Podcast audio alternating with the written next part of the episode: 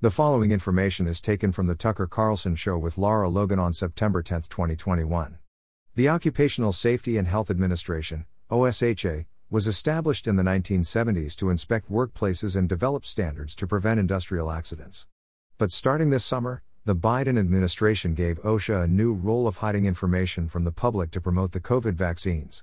Until this summer, OSHA required employers to retain records of any worker who suffered severe side effects from the vaccine. Then in June 2021, OSHA's guidance suddenly changed. Now OSHA will not enforce federal recording requirements that require employers to record workers' side effects from COVID 19 vaccinations. Thus, this information is now being hidden from the general public. This mandate is significant, especially since we're still learning so much about these vaccines and their possible side effects. This mandate is also troublesome because, on average, more than 98% of COVID patients in the United States survive. That number is well over 99% for every age group except for the very elderly, whether they're vaccinated or not.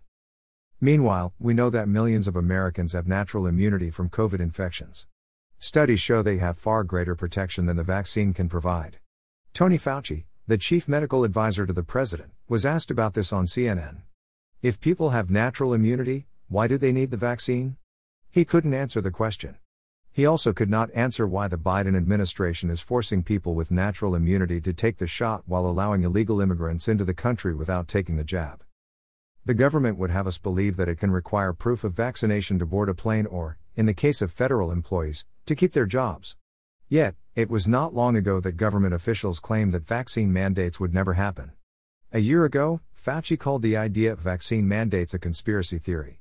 He claimed that if a person refuses to take the jab, the government can do nothing about it. Now Fauci is calling for mandatory vaccinations on even children.